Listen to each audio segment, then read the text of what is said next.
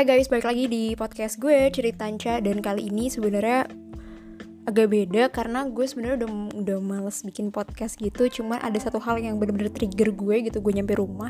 Dan sangat amat men-trigger gue dan kayaknya gue harus speak up soal ini. Bukan speak up sih.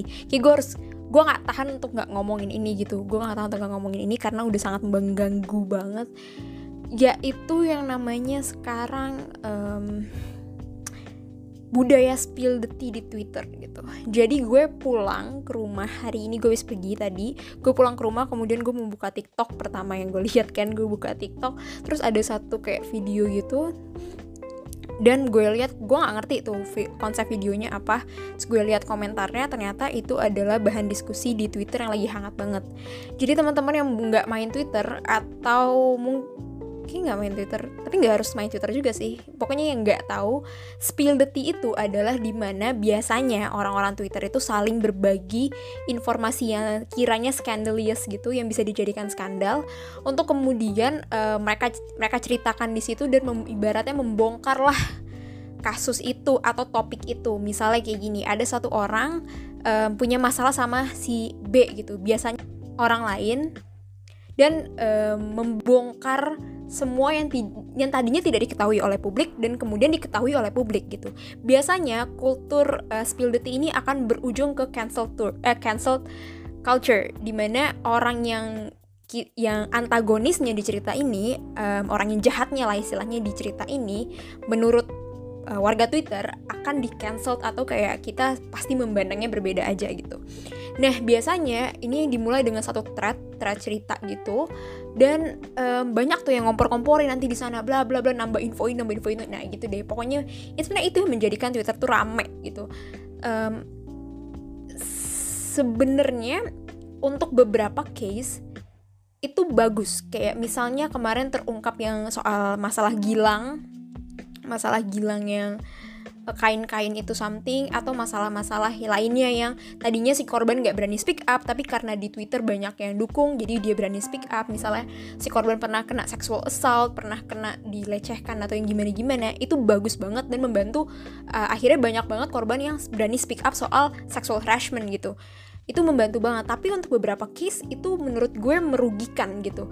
Jadi kayak spill the tea ini adalah dua mata pisau gitu yang di mana if you use it well um, berujungnya akan baik juga. Tapi ketika udah ngaco nih kayaknya kayaknya nggak perlu deh lo spill. Ada beberapa hal tuh yang nggak perlu lo spill the tea gitu. Misalnya kayak waktu itu gue pernah baca soal uh, riders artis gitu. Riders artis macem-macem macem-macem riders artis gitu. Ada satu thread ngomongin soal itu. Kemudian ada di situ thread salah satu artis diva Indonesia masih muda. Kita nggak usah sebut nama lah ya masih muda Indonesia yang ternyata ridersnya itu untuk beberapa orang tuh ribet dan princess parah gitu loh ridersnya.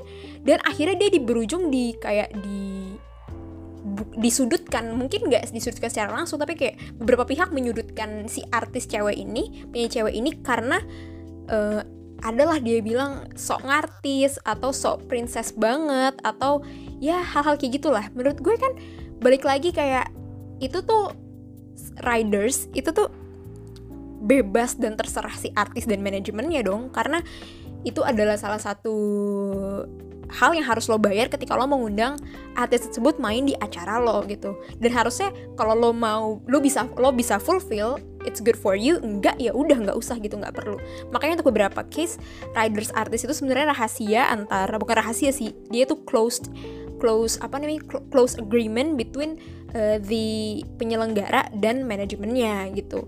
Jadi itu sebenarnya hal-hal yang nggak perlu lah diketahui sama publik. Lalu ada lagi kayak um, ini nih yang hari ini baru banget terjadi jadi ada beberapa uh, artis ternama lah beberapa penyanyi dan beberapa aktor yang disinggung soal sexual orientation ya gitu. Ini adalah menurut gue ya, sexual orientation seseorang itu adalah hal yang sebenarnya tidak perlu uh, dibahas atau digibahkan secara publik gitu. Lo mau ngomong sesama teman lo, eh lo tau nggak sih ini tuh begini begini begini loh.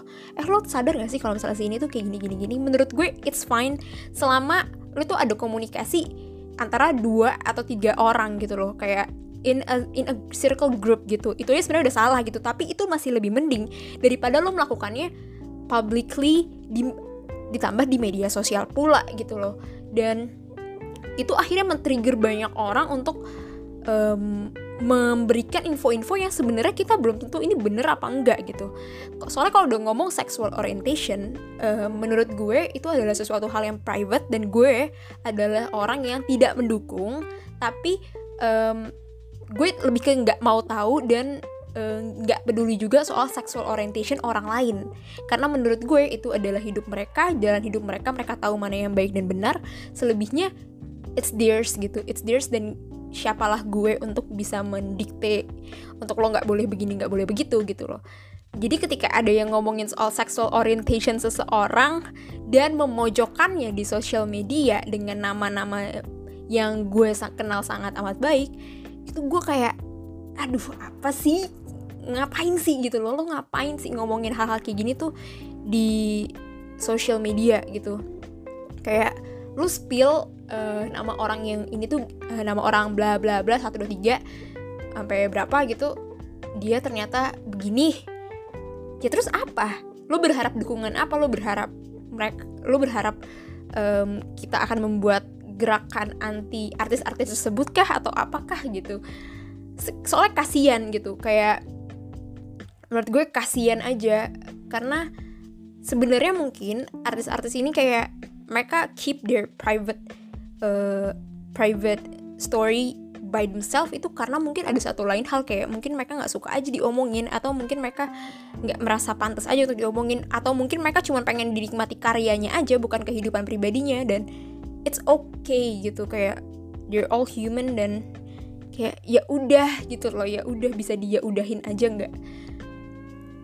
Sorry gue agak-agak ngomongnya cepet karena jujur aja gue kesel kesel banget dan gerah aja sih ngelihat kayak zaman sekarang lo masih ngomongin sexual orientation seseorang di media sosial pula ngajak-ngajak orang pula kayak dude please lo nggak punya kerjaan atau kayak gimana?